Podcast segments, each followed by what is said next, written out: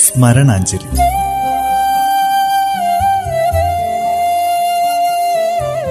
ഓർമ്മകളിൽ മാത്രം ജീവിക്കുന്ന പ്രതിഭാശാലികൾക്കുള്ള പ്രണാമം.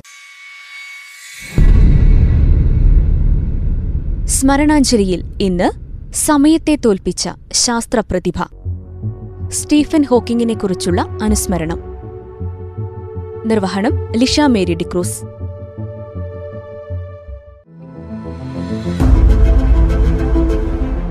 രണ്ടു വർഷങ്ങൾക്കപ്പുറം വിധി വിധിയെഴുതിയ വൈദ്യശാസ്ത്രത്തെ വെല്ലുവിളിച്ചാണ് സ്റ്റീഫൻ ഹോക്കിംഗ് ജീവിച്ചത്. ശാസ്ത്രത്തിന്റെ പ്രവചനങ്ങൾ തെറ്റിച്ചുകൊണ്ട് വിസ്മയകരമായ ജീവിതം കാഴ്ചവെച്ച അത്ഭുത പ്രതിഭയായിരുന്നു ഭൗതികശാസ്ത്രജ്ഞൻ സ്റ്റീഫൻ ഹോക്കിംഗ്. പ്രപഞ്ച സത്യങ്ങൾ തേടി സ്റ്റീഫൻ ഹോക്കിംഗ് ഗവേഷണങ്ങളിൽ മുഴുകിയപ്പോൾ മരണത്തെ വെല്ലുവിളിച്ച അദ്ദേഹത്തിന്റെ ജീവിതം ശാസ്ത്രത്തിന് അത്ഭുതമായി. ജീവിതം മുഴുവൻ പ്രതിസന്ധിയും പ്രതിബന്ധങ്ങളും നേരിട്ടിട്ടും അതൊന്നും ഇച്ഛാശക്തിയെ ബാധിക്കാതെ പോരാടിയ സ്റ്റീഫൻ ഹോക്കിങ്ങിന്റെ ജീവിതം ലോകത്തുടനീളം നിരാശരായ അനേകരെ പ്രചോദിപ്പിക്കുന്നതാണ്. അനങ്ങാൻ കഴിയാതെ വീൽചെയറിലേക്ക് വിധി തള്ളിയിട്ടിട്ടും ശബ്ദം പോലും ഇല്ലാതിരുന്നിട്ടും ഹോക്കിംഗ് അതിനെയെല്ലാം അതിജീവിച്ച് എഴുത്തും ചിന്തയുമായി കാലങ്ങൾ കഴിച്ചു.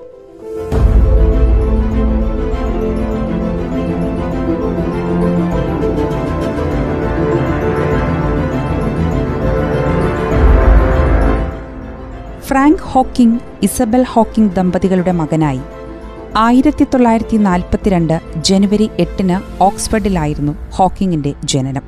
മകനെ ഡോക്ടറാക്കാനുള്ള പിതാവിന്റെ താൽപ്പര്യത്തിന് വിപരീതമായി അദ്ദേഹം പഠിച്ചത് ഓക്സ്ഫർഡ് യൂണിവേഴ്സിറ്റിയിൽ ഭൗതികശാസ്ത്രമായിരുന്നു. ബിരുദ പഠനത്തിനു ശേഷം കേംബ്രിഡ്ജിൽ ഗവേഷണത്തിനുള്ള ഒരുക്കങ്ങൾക്കിടെയാണ് ആയിരത്തി തൊള്ളായിരത്തി അറുപത്തിരണ്ടിൽ തന്റെ ഇരുപത്തിയൊന്നാം വയസ്സിൽ ഹോക്കിംഗ് കുഴഞ്ഞു വീണത്. വിശദമായ പരിശോധനയിൽ മോട്ടോർ ന്യൂറോൺ ഡിസീസ് ആണെന്ന് കണ്ടെത്തി.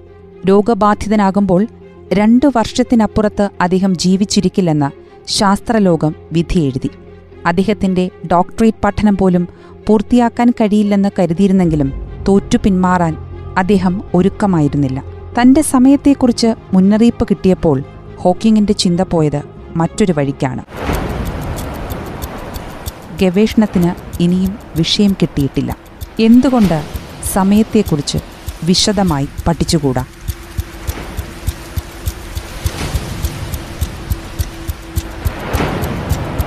പി എച്ച് ഡിയുമായി മുന്നോട്ടു പോയ അദ്ദേഹം പ്രപഞ്ചത്തെക്കുറിച്ച് കൂടുതൽ അറിയാനുള്ള വ്യഗ്രതയിലായിരുന്നു. നക്ഷത്രങ്ങളുടെ ജനനവും മരണവും ഉൾപ്പെട്ട തമോഗർത്തത്തെക്കുറിച്ച് സാധാരണ ജനങ്ങൾക്ക് മനസ്സിലാകുന്ന ഭാഷയിൽ അവതരിപ്പിച്ചത് സ്റ്റീഫൻ ഹോക്കിംഗ് ആയിരുന്നു. തമോഗർത്തങ്ങളെക്കുറിച്ചുള്ള ഗവേഷണങ്ങളിലും കണികാപ്രപഞ്ച ഘടനയിലും വലിയ സംഭാവനകൾ അദ്ദേഹം നൽകി. നക്ഷത്ര പരിണാമത്തിലെ അവസ്ഥയായ തമോഗർത്തങ്ങളെക്കുറിച്ച് ബ്രിട്ടീഷ് ശാസ്ത്രജ്ഞനായ റോജർ പെൻറോസ് നടത്തിയ പഠനമായിരുന്നു പ്രചോദനം.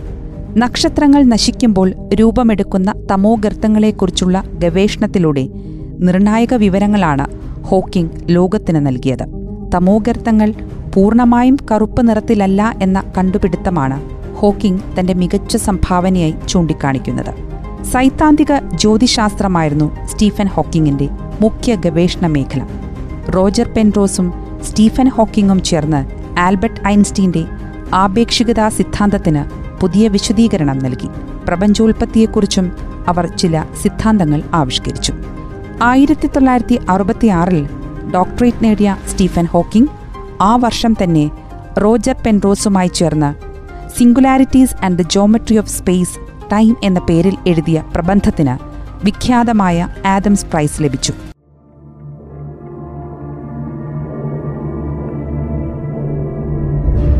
അസുഖം ശരീരം മുഴുവൻ ബാധിച്ചതോടെ ജീവിതം ചക്രക്കസേരയിലേക്ക് വീണുപോയി. വീൽചെയറിൽ ഇരുന്നു കൊണ്ടായിരുന്നു അദ്ദേഹത്തിന്റെ പിന്നീടുള്ള ജൈത്രയാത്ര.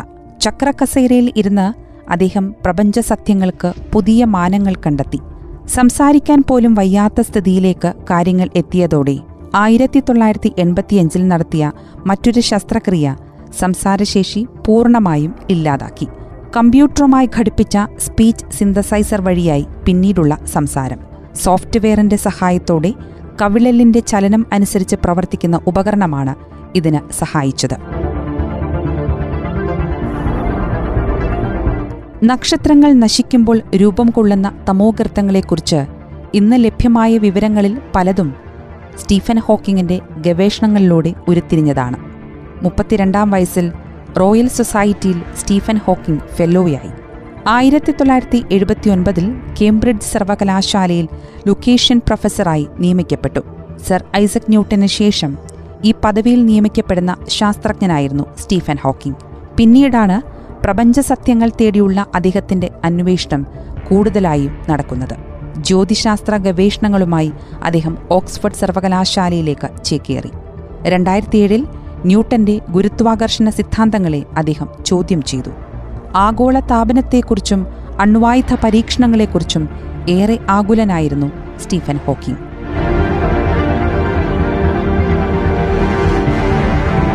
വൈകല്യത്തെ മറികടക്കുന്ന പ്രതിഭ കൊണ്ട് ലോകം കീഴടക്കിയ ഹോക്കിങ്ങിന്റെ ജീവിതം പോലെ തന്നെയായിരുന്നു അദ്ദേഹത്തിന്റെ സിദ്ധാന്തങ്ങളും പ്രവചനങ്ങളും. ബഹിരാകാശത്തേക്ക് ചേക്കേറാതെ മനുഷ്യജീവന് ഈ നൂറ്റാണ്ടിനപ്പുറം ഭാവിയില്ലെന്നാണ് അദ്ദേഹം ഒടുവിൽ ലോകത്തോട് പറഞ്ഞത്. നോർവേയിൽ സ്റ്റാർ മ്യൂസ് എന്ന പരിപാടിയിൽ രണ്ടായിരത്തി പതിനാറിൽ അദ്ദേഹം പങ്കുവച്ച കാര്യങ്ങൾ ലോകം ഏറെ ചർച്ച ചെയ്തു. മനുഷ്യരാശിയുടെ ഭാവി എന്ന വിഷയത്തിൽ നടത്തിയ പ്രസംഗത്തിൽ ഭൂമിയിൽ നിന്നുള്ള കൂട്ടപലായനത്തിന് മനുഷ്യരാശി ഒരുങ്ങണമെന്നാണ് അദ്ദേഹം ആഹ്വാനം ചെയ്തത്. ഭൂമിയിൽ ജനപ്പെരുപ്പം കൂടുന്നതാണ് മനുഷ്യന്റെ പലായനത്തിലേക്ക് നയിക്കുന്നതിന് കാരണമെന്ന് അദ്ദേഹം ചൂണ്ടിക്കാട്ടി.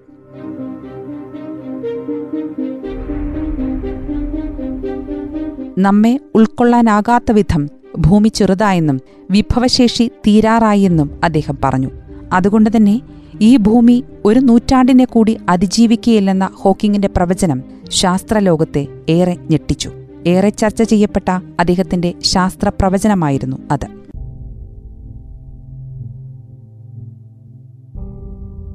ഭൗതികശാസ്ത്രത്തിലെ അദ്ദേഹത്തിന്റെ ഗഹനമായ കണ്ടെത്തലുകളും സിദ്ധാന്തങ്ങളും സാധാരണക്കാർക്ക് പോലും മനസ്സിലാകും വിധം അദ്ദേഹം എഴുതിയ പുസ്തകമാണ് a brief history of time British Sunday ടൈംസിന്റെ best സെല്ലറായി റെക്കോർഡ് ഭേദിക്കാൻ ഈ പുസ്തകത്തിനായി.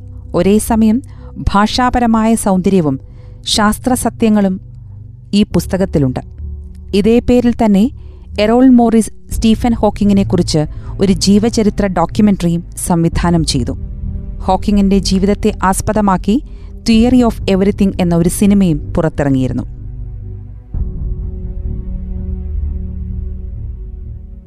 ബഹിരാകാശയാത്ര നടത്താനുള്ള മോഹം ബാക്കി വെച്ചാണ് സ്റ്റീഫൻ ഹോക്കിംഗ് വിട പറഞ്ഞത്.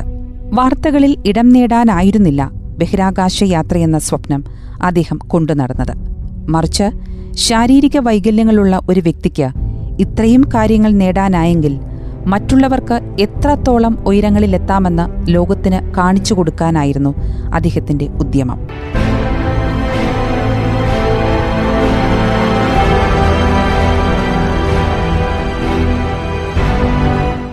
നാളെ ജീവിച്ചിരിക്കുമെന്ന് ഉറപ്പില്ലാതെ ഓരോ ദിവസത്തിലേക്കും കണ്ണു തുറക്കുന്ന വ്യക്തിയാണ് താനെന്നായിരുന്നു സ്റ്റീഫൻ ഹോക്കിംഗ് ഒരിക്കൽ പറഞ്ഞത്. അതിനാൽ ഓരോ നിമിഷവും അതിന്റെ പൂർണതയിൽ ഉപയോഗപ്പെടുത്താൻ അദ്ദേഹം ശ്രമിച്ചു. ശാസ്ത്രലോകത്തിന് മാത്രമല്ല ഏതൊരു സാധാരണക്കാരനും മാതൃകയാക്കാൻ കഴിയുന്ന പോരാളിയായിരുന്നു സ്റ്റീഫൻ ഹോക്കിംഗ്. ഒരു മനുഷ്യൻ എന്താണ് എന്നത് ജീവിതം കൊണ്ട് മറുപടി നൽകിയ വ്യക്തിയാണ് അദ്ദേഹം. എത്ര ശക്തമായ മനസ്സുള്ള ഒരാളും ജീവിതത്തിൽ നിരാശയുടെ ഒരു പടുകുടിയിലേക്ക് വീണുപോകാവുന്ന അവസ്ഥയിൽ നിന്നുകൊണ്ടാണ് വിഖ്യാതമായ ശാസ്ത്ര സത്യങ്ങളിലേക്ക് ഹോക്കിംഗ് ഇറങ്ങിച്ചെന്നത്. സ്റ്റീഫൻ ഹോക്കിംഗ് എന്നത് വെറുമൊരു പേരല്ല. മറിച്ച് ശാസ്ത്രം തേടിയ ഒട്ടേറെ ചോദ്യങ്ങൾക്കുള്ള ഒരുത്തരമായിരുന്നു ആ ശാസ്ത്രപ്രതിഭയ്ക്ക് കണ്ണീർ പ്രണാമം. സ്മരണാഞ്ജലിയിൽ ഇന്ന് ശ്രോതാക്കൾ കേട്ടത് സമയത്തെ തോൽപ്പിച്ച ശാസ്ത്രപ്രതിഭ സ്റ്റീഫൻ ഹോക്കിങ്ങിനെ കുറിച്ചുള്ള അനുസ്മരണം. നിർവഹണം ലിഷ മേരി ഡിക്രൂസ് സ്മരണാഞ്ജലി.